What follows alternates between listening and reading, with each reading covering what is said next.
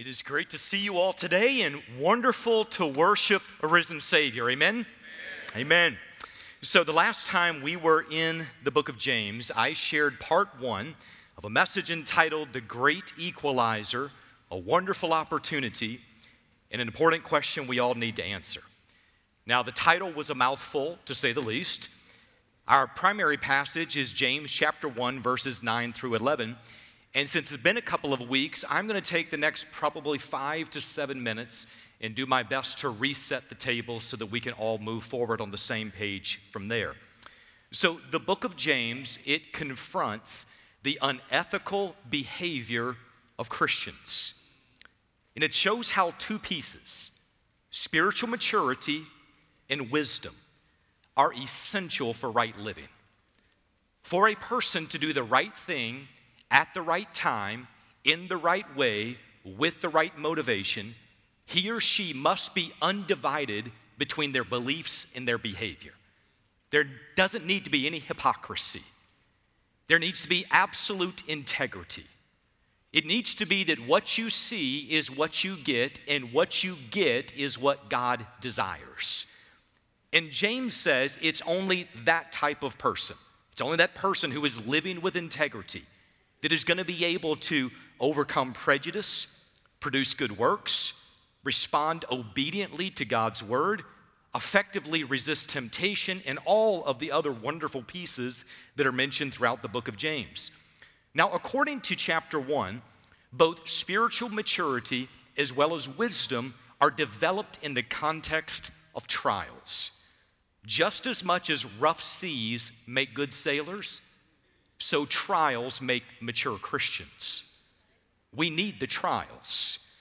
It is in the trials, it is in the problems, it's in the issues and the junk of life that we all try to avoid, but it's going to find us anyway. It's in that context that we learn how to walk as disciples of Jesus Christ. We learn what right living is to be like.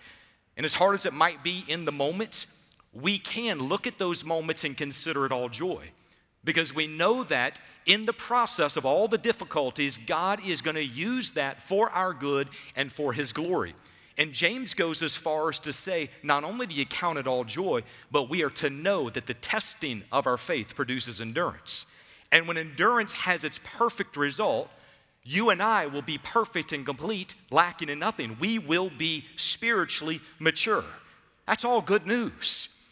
But between now and the moment of being spiritually mature, where we are perfect and complete, lacking in nothing, he says, if you don't know what to do, if you don't know how to frame it well, ask God for wisdom and faith, and he will give it generously and without reproach. That's what this text is telling us.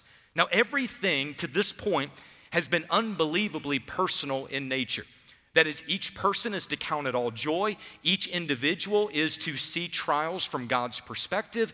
Each believer is to let endurance have its perfect result. And at the same time, when we get into bind, every single one of us is responsible to ask God for wisdom. It's all been an exercise in personal devotion between you and God. It's you and God. But listen, at some point in the process, what is personal will go public.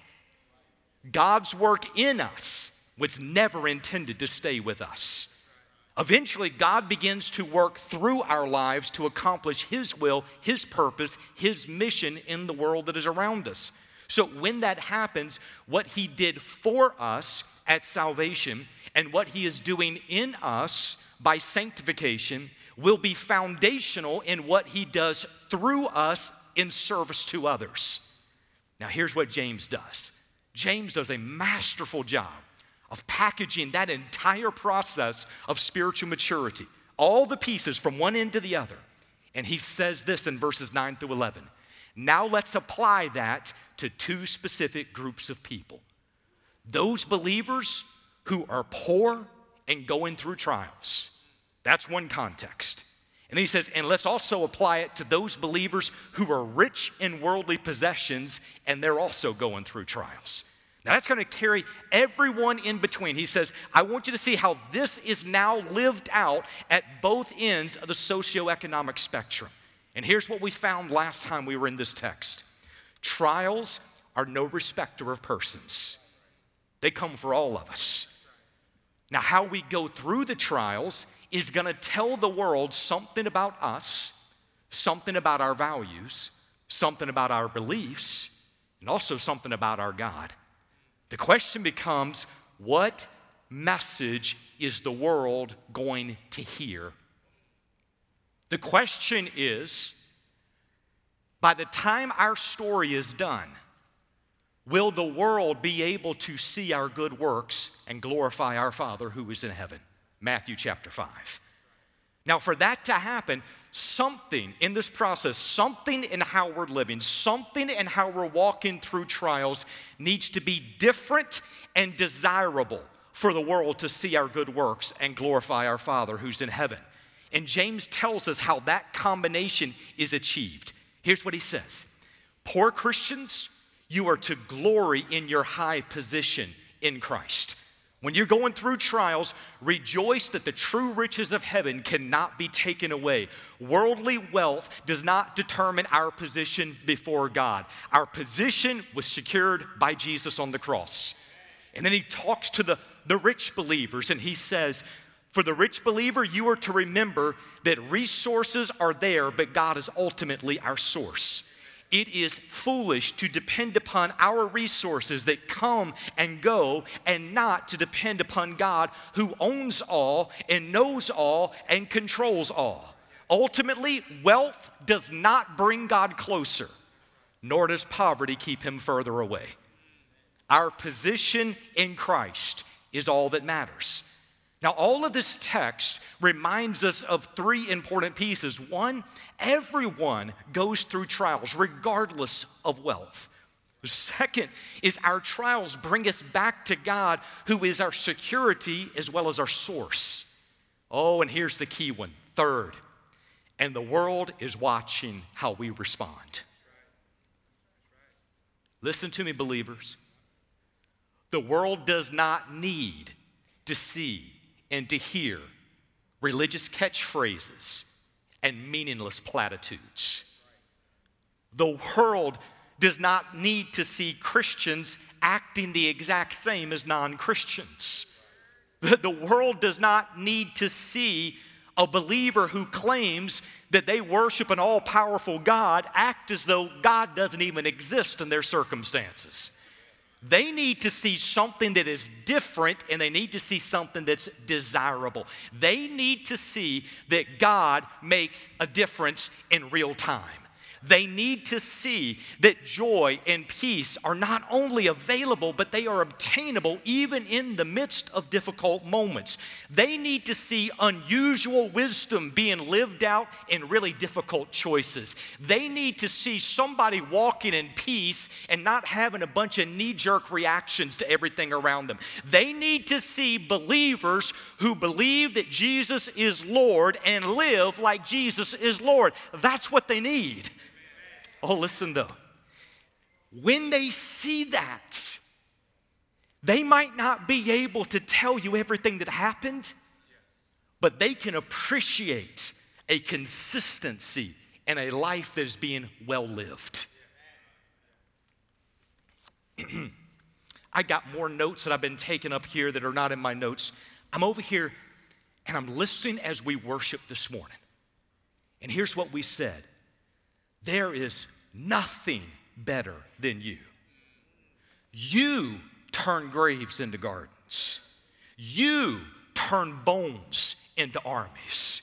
You're the only one who can. Now, we either just sang a lie or the world's gonna test us and find out did you believe what you just sang? See, the world doesn't care about dead religion. The world's not looking for another religious responsibility on the weekend. The world wants to find out is Jesus real? Does the gospel change how we live today? And is there any hope for my situation? And if we can deliver that, you don't need marketing on that side. Did you know the gospel made it really well before marketing came into existence? You know what the marketing was then? A changed life. who people look back and like, I knew that dude before. I knew that sister back in the day. That's not the same person right now. That's what the world needs to see. So here's why this is so beautiful. When we come into a text like this, James is saying, I'm going to challenge you to live exactly what you say you believe. But I'm going to challenge you to live it from both ends of the socioeconomic spectrum. And you're going to see this morning why that's so important. Now, hopefully, that resets the table enough for us to get into this text. We got a lot to cover today. If you're not already there, go with me in your Bibles, James chapter 1, verses 9 through 11. James 1, 9 through 11. Almost everything that we covered the last time, as well as so much of what I've just gone back and, and kind of given a review on, has been focused primarily on the first part of our title that is, the great equalizer. Today, we're going to focus on the second part of that. We're going to see how the trials of life, the great equalizer, provides a wonderful opportunity, as well as it leads to an important question that we all need to answer. So here's what it says James chapter 1, verses 9 through 11. But the brother of humble circumstances is to glory in, that is, rejoice in, praise God in his high position and the rich man is to glory in, rejoice in, praise God in his humiliation. Because, like flowering grass, he will pass away. For the sun rises with a scorching wind and withers the grass, and its flower falls off, and the beauty of its appearance is destroyed. So, too, the rich man, in the midst of his pursuits, will fade away. Let's pray. Heavenly Father, Oh, God, help us not to walk away from this text without getting exactly what you want us to receive. God, may we be people who are undivided at all points of our life between beliefs and behavior. Lord, may the way we walk through trials be a display of the gospel. In Jesus' name, amen. Now, we've already talked about how trials are the great equalizer because they impact everyone rich, poor, and everybody in between. Trials do not check with your bank account before they come, they're coming one way or the other. So, whenever it comes to trials, we recognize everyone will experience times of sickness and loss, broken relationships, temptation, stress, hard decisions, accidents, uncertainty. And unless Jesus comes back and takes us with him, we're all going to see death as well. Trials will bring us all back to a place of dependence upon God where He is our security as well as our source. Now, when a believer is walking through trials and they are leaning into Christ, they are living out what they believe, they are undivided between their beliefs and their behavior. When that happens, please hear me, your trials become a showcase for the gospel. As weird as this sounds, trials are a wonderful opportunity, not only for personal growth, but for the public proclamation of the gospel message. That's the wonderful opportunity that I have mentioned up in the title. It, our trials are creating a narrative. Our trials are sending a message to the world that's around us. It is opening opportunities for the gospel to be seen in full display. So, when we go through hard times, the question becomes Does the billboard of our life tell the story of God's faithfulness? What narrative is currently being created? Do people around us know that Jesus is enough based upon how we're living right now? Do people around us even know that we're a follower of Jesus Christ? Or listen, or does the billboard of our life send the message that Jesus may be enough for our eternity, but he has no impact upon my decisions every day? What message are we sending? If you're wondering, well, what am I supposed to send? Listen to what James says. He says, for the poor believer, here's the message. He's like, let the billboard of your life tell the world earthly resources have nothing to do with your high position in Christ. Let people know that you can live above your circumstances because this world is temporary and you are secure in your walk in God. Let the world understand that your life is not being lived based upon what's in your account, but you are dependent and you're pursuing and you're excited about God, and Jesus is enough for you. Our lives are telling a story. So he tells the poor believers, let your praise, let your praise, here it is, point all eyes back to Jesus. Tell the right story. For the rich believer going through trials, he says, Let the billboard of your life tell the world that you're not trusting in your riches. Remain humbly dependent upon God. Let people know that money is not your Savior, that your hopes are not based on your efforts, and that your trust, your security, and your satisfaction are solely found in Jesus Christ. Let your humility point all eyes back to Jesus. Tell the right story. Our lives are telling a story. And James understood that in difficult moments, when you're scrambling to keep your head above water, in difficult moments when you're looking everywhere for answers, in difficult moments, listen, he laid it out on the socioeconomic spectrum. In difficult moments when you're looking at your account and saying, is there enough? Can I get by? Is it going to be enough to get to where I need to be? In those moments, here's what James understood the poor believer is going to look at that account and say, I'm not going to make it. He says, lift your eyes up above that account. Look at your position in Christ. Look at where you are seated. Your heavenly Father has you. Tell the right story.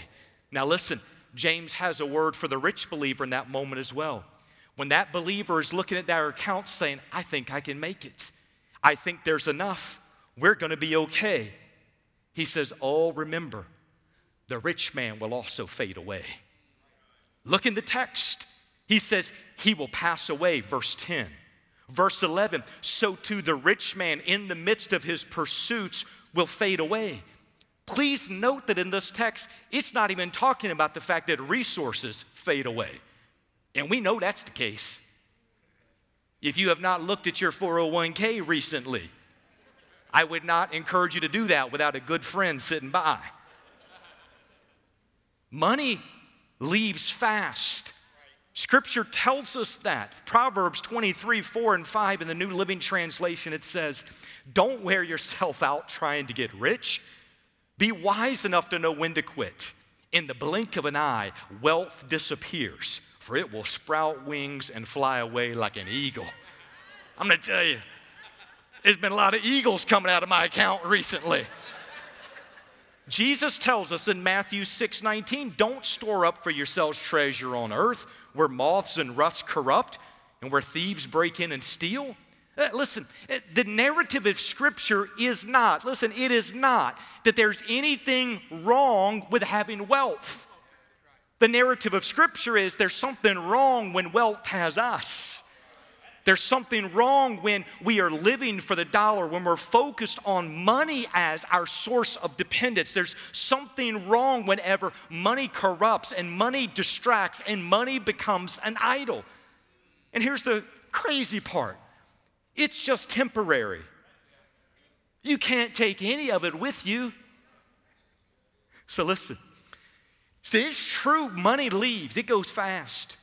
But that's not even what James is talking about here. He's focused on the rich believer. And he says, He will pass away, verse 10. Verse 11, so too the rich man in the midst of his pursuits will fade away. Listen, did you notice it said in the midst of his pursuits? This individual is going on about their life. They're making deals, they're making money, they're running their business, they're handling everything, and then they're not. In a moment, this life is over and they're in eternity. And just like that, whatever's sitting in your bank accounts has no bearing upon your position. The question becomes when you stand before your Creator, what will your story be? The question becomes will your story be, I did it all myself. I'm a self made man, I'm a self made woman. Will your story be, you gave me these things and I've used them in order to make sure my family's taken care of? Or will your story be that people can look back and say, all I can tell you about, about that person, yes, they had resources, but they never let it get in the way of pursuing Jesus. Yes, they were financially blessed, but they prayed like they had nothing.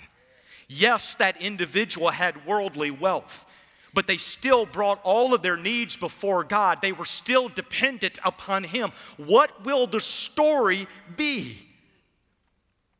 Now, let's come back to this wonderful trial, this wonderful opportunity.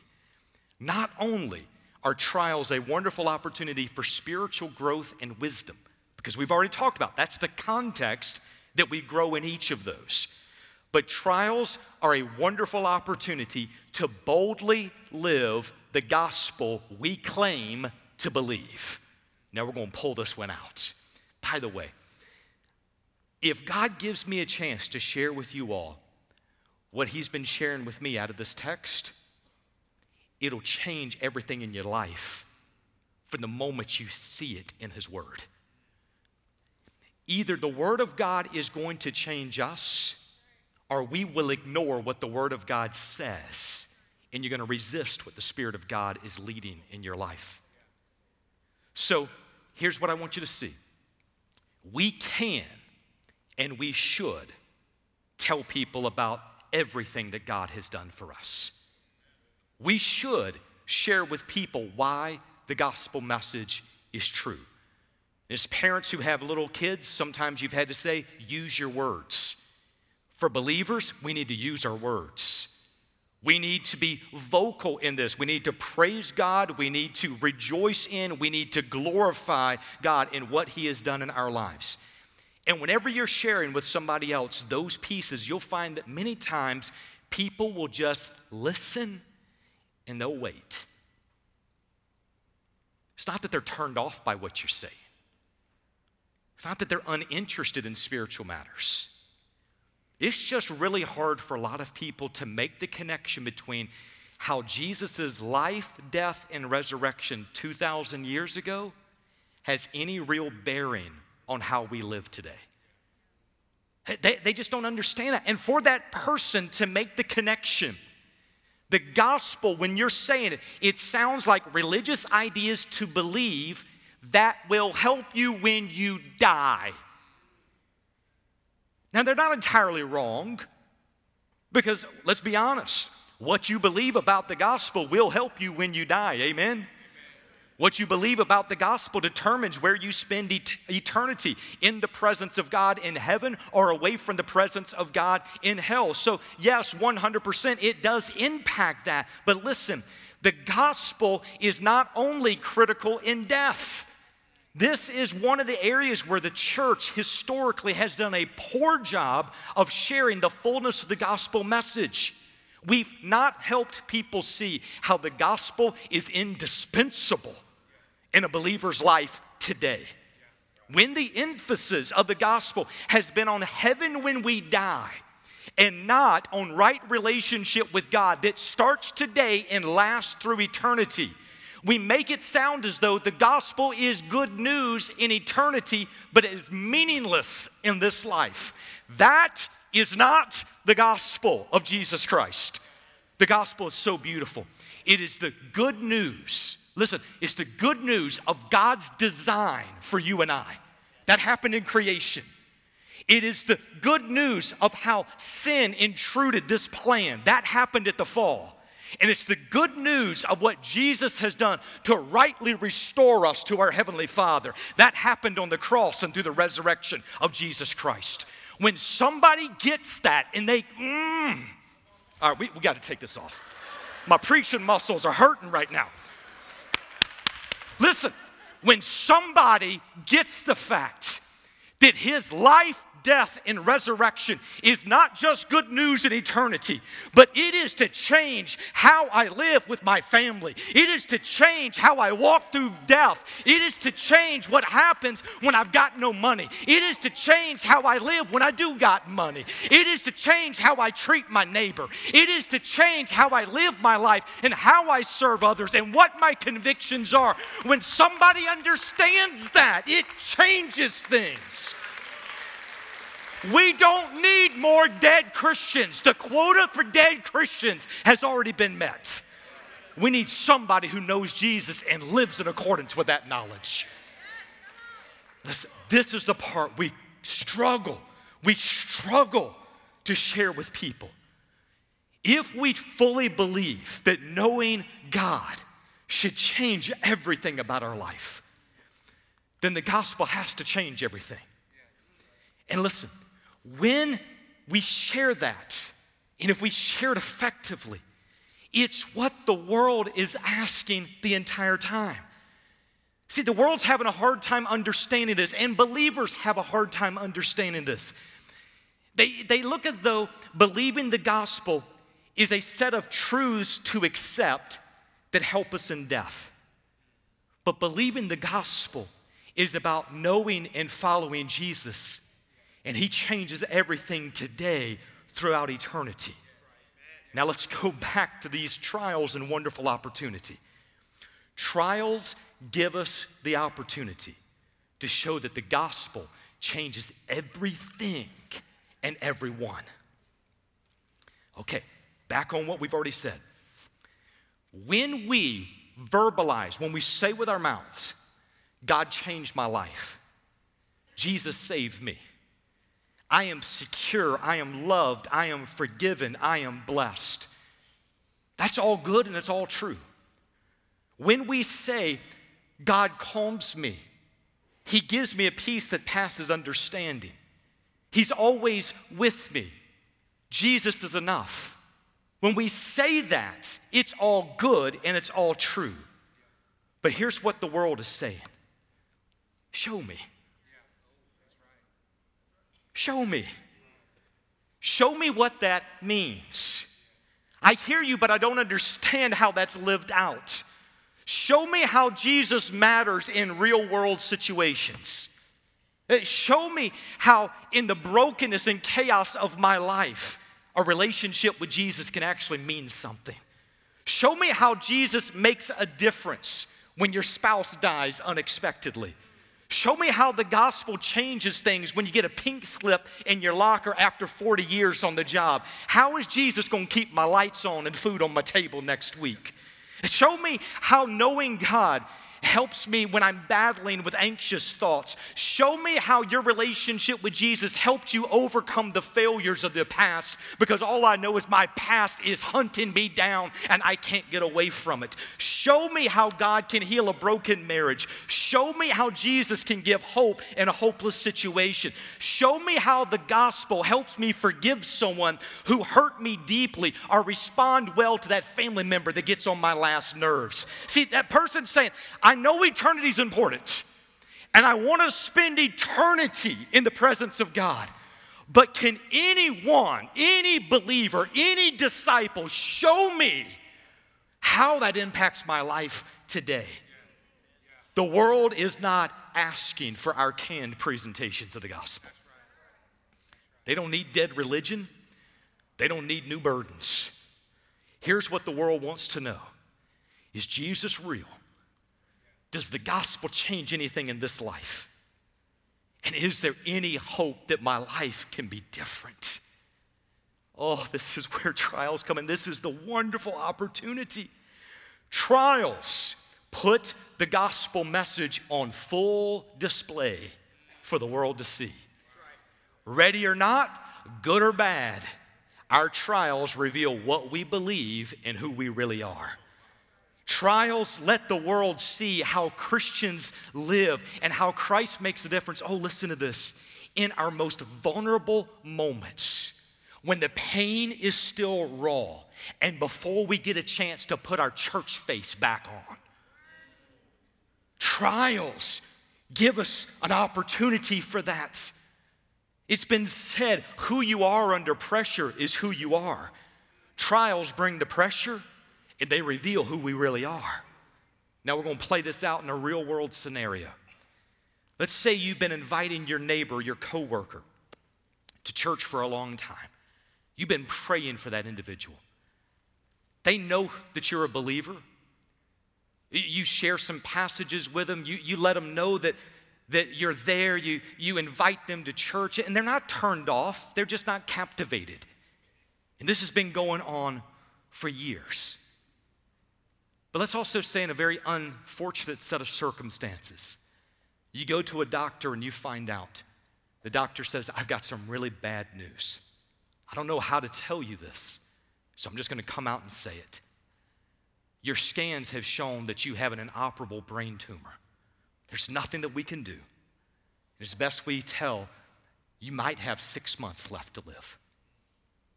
When that information hits you, your world comes to a sudden stop. Your, your mind is filled with questions. What do I do? Who do I tell?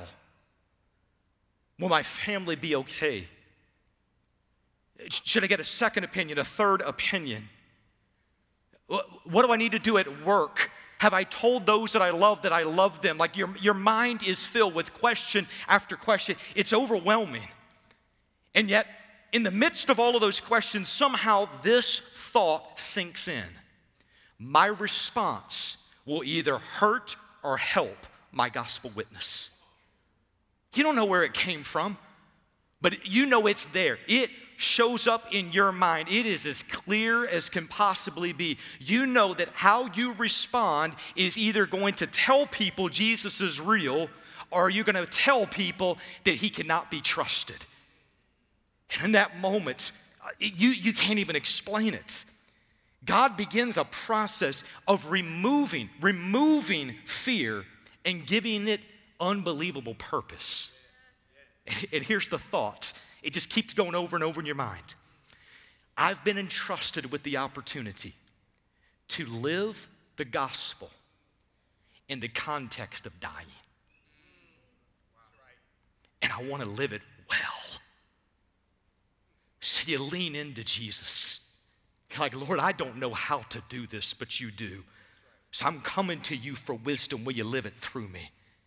And as you lean into Jesus, you notice that you love people deeper than you've ever loved them before. You notice that your worship is no longer just words out of your mouth, it's the cry of your hearts. You notice in that moment that there's something that's changed. You're not concerned about self. All you're concerned about is making sure that those you love and those you reach know who Jesus is and that there's hope in him. So you keep going back to that same coworker. You go back to that same neighbor and you tell him this, "My God is good." You you tell him he's enough. You tell him Tell that person, this is what he has done for me. I encourage you to trust in him. And when that person knows your situation and they are listening as you're saying this, here's what's going to happen in that moment. In that moment, listen, the message of the living is still going out into the land of the dying. And people don't have a box to put that in. It's it's, it doesn't make sense. It doesn't compute in a time when most people would say, focus on you. You've only got a little time left, and you're like, it's not about me, it's about Jesus. Can I tell you about Jesus? When somebody does that, it is different, and here it is, and it's desirable. You're like, that's how I want to go. I don't want to go out complaining. I don't want to go out saying it's all about me. I want to meet my Savior face to face. And the last words of my life being, He's enough, He's enough, He's enough. So listen, as shocking as that is, when you get a chance to do it, it further validates the message of the gospel you've been sharing. It shows consistency in beliefs and application. The lost world doesn't know what to do with that. Here's what the world is saying Show me how Jesus changes anything in the real world. And trials give us a chance to say, Watch me as I follow Jesus in real time. Oh, oh, come on. like three of you are with me on this, but I'm gonna give it to all three of you.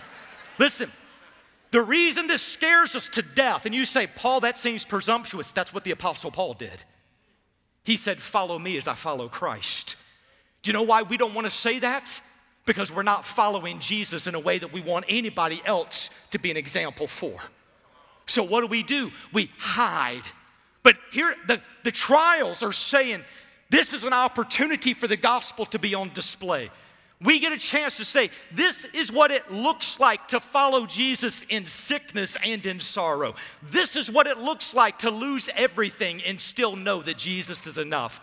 This is what it looks like to be disrespected at work and passed over for the promotion and not be included because of my d- beliefs, but still love people well and do everything as unto the Lord. This is what it looks like to grieve my friend's death, but not grieve like somebody who has no hope. This this is what it looks like to have an abundance of earthly possessions and still be 100% dependent upon my God. That's what trials give us a chance to do. They put the gospel message on full display for the world to see. It gives windows for the world to look into our life and say, Is it real? Does it matter? Is there hope?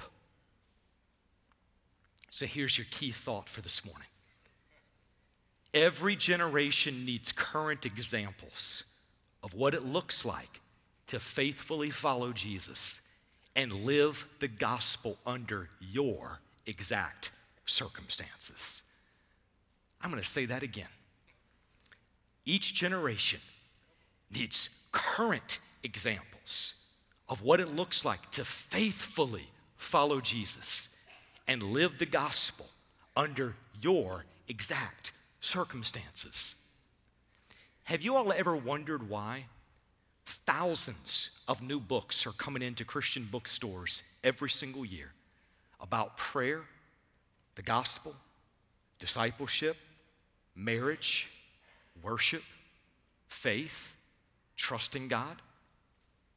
Have you ever wondered why we keep writing more books on topics when there's already tens of thousands of other books that are out there on the same topic?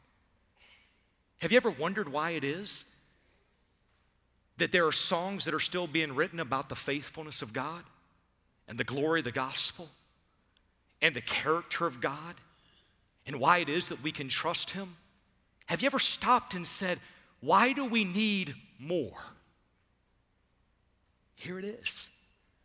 Because every generation needs the gospel relived and retold and restated for them. Every generation needs current examples of people who are saying, This is what it looks like. Let me help you frame how you live the gospel here. Let's worship God together. And this is how you worship Him with the same truths that have not changed, but a context that has changed. We need current examples. Imagine, ooh, watch out, we coming downstairs. hey, listen, we need it to be that there are believers out there that when you're going through hard times, you can say, if you want to know what it looks like to follow Jesus under blank set of circumstances, you need to talk to so and so. Here's the situation. Here's the saint who's living it well before you. We need to sit down with somebody sometimes and say, I see it in the Word. I don't know how to live that out. And for that person to say, by the grace of God, this is what He's taught me. This is how I walk through that set of circumstances. We need current examples, mentors, men and women of God who understand the gospel deeply and are living the gospel at every stage of their life. If we don't have that, all we're doing, we're, we're giving religious catchphrases. When God shuts the door, He opens a window. God works in mysterious ways. You know how sometimes God works? Believers who love Jesus and are willing to live the gospel. That's the mystery of our time right now. Where are those believers at? So that question now comes into, or that statement comes into our big question at this point. And this is the last part of your title, and that is it's this important question we all need to answer. Today, today, are my actions clearly telling the world that God is my source? And the gospel changes everything.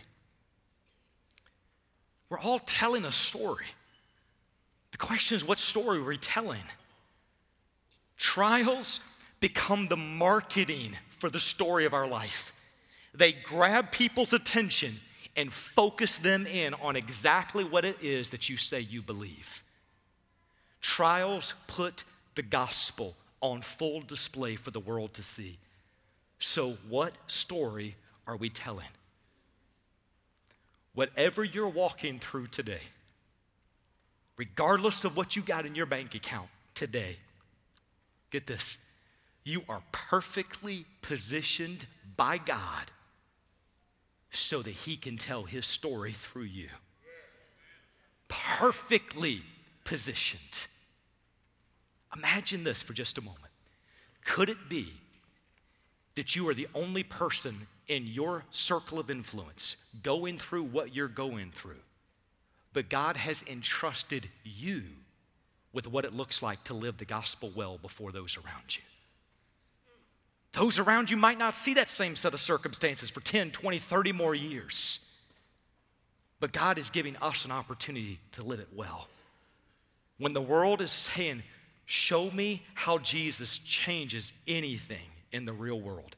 Trials give us a chance to say, Watch me as I follow Jesus in real time. I'm going to ask you, if you would, to bow your heads for just a moment. Heads bowed, eyes closed. Everything that we have been talking about at this point is completely focused on the gospel message. Everything that James keeps walking us back to is making sure there is a consistency between what we believe and how we behave. There's going to be people in the room right now that they, they don't even know what the gospel is. They, they've heard the term, they, they know it's something religious, something to do with Jesus, they just don't know what it is. So here's the gospel message as simple as I can put it humanity was created for relationship with God. That's why we're here. Our sin separated us from that relationship. There was nothing that we could do to make things right ourselves. But Jesus did for us what we could never do. He lived a sinless life. He died on the cross to pay the penalty for our sin. He rose from the dead three days later that we might have life. And He offers eternal life, a reconciled relationship to those who will turn from their sin by placing faith in Jesus Christ. The gospel is the story of how you and I can step into our created purpose. We were created to know God. The gospel helps us know how that's possible. So there's going to be some people right now that you have never had a moment in your life that you have repented of your sin by placing faith in Jesus Christ. I want to encourage you with every ounce of energy in my body. If the Spirit of God is prompting you today, you need to get that taken care of. Do not walk out of this room without getting that taken care of. We're going to have pastors, and some of our pastors' wives will be along the front. There's going to be also different counselors who will be a part of this service. There's somebody here who can walk you through the steps of what the gospel is. All you would have to do is just simply say, I need to get this taken care of. Would you help me understand the gospel? And they will be glad to help. There's others in this room right now that you've been going through some stuff. And I don't want them to take away from the impact of what you've been going through. But maybe you've not been looking at the stewardship of your situation. You get a chance to steward the hard moment well. What will your story be? There's people around you who need to see the gospel lived. In your exact situation, are you going to steward the situation well. There might be people right now in the room That you're saying, Paul, I, I don't know that I necessarily have a big situation in my life, but I want to live the gospel well in my marriage. I want to live it in my family. I want to live it well in the community. I don't know where you might be in this, but I cannot encourage you enough to do exactly what James has been teaching the whole time be undivided between your beliefs and your behaviors. And if you're saying, I don't even know where to begin, here's where you begin. Say, God, give me wisdom to see the problems that need to be addressed. He is faithful to answer our prayers. So we're going to have a word of prayer. The altar will be open, the invitation is going to be open. We're going to be singing a final song. My heart is that the Spirit of God simply leads you. Heavenly Father, in the name of Jesus, we recognize that apart from you, we can do nothing. We recognize that week after week we sing of the glory, the wonder of the gospel. Oh God, may we actually live it in each situation, each moment.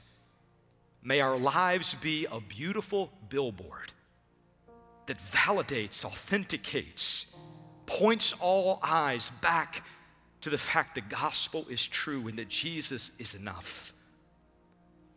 Lord, anything that gets in the way of that, God, loosen our grip on it and remove it from our lives. May we be a people who live on mission and live out the gospel. In Jesus' name, amen. Would you stand as we sing? The altar is open.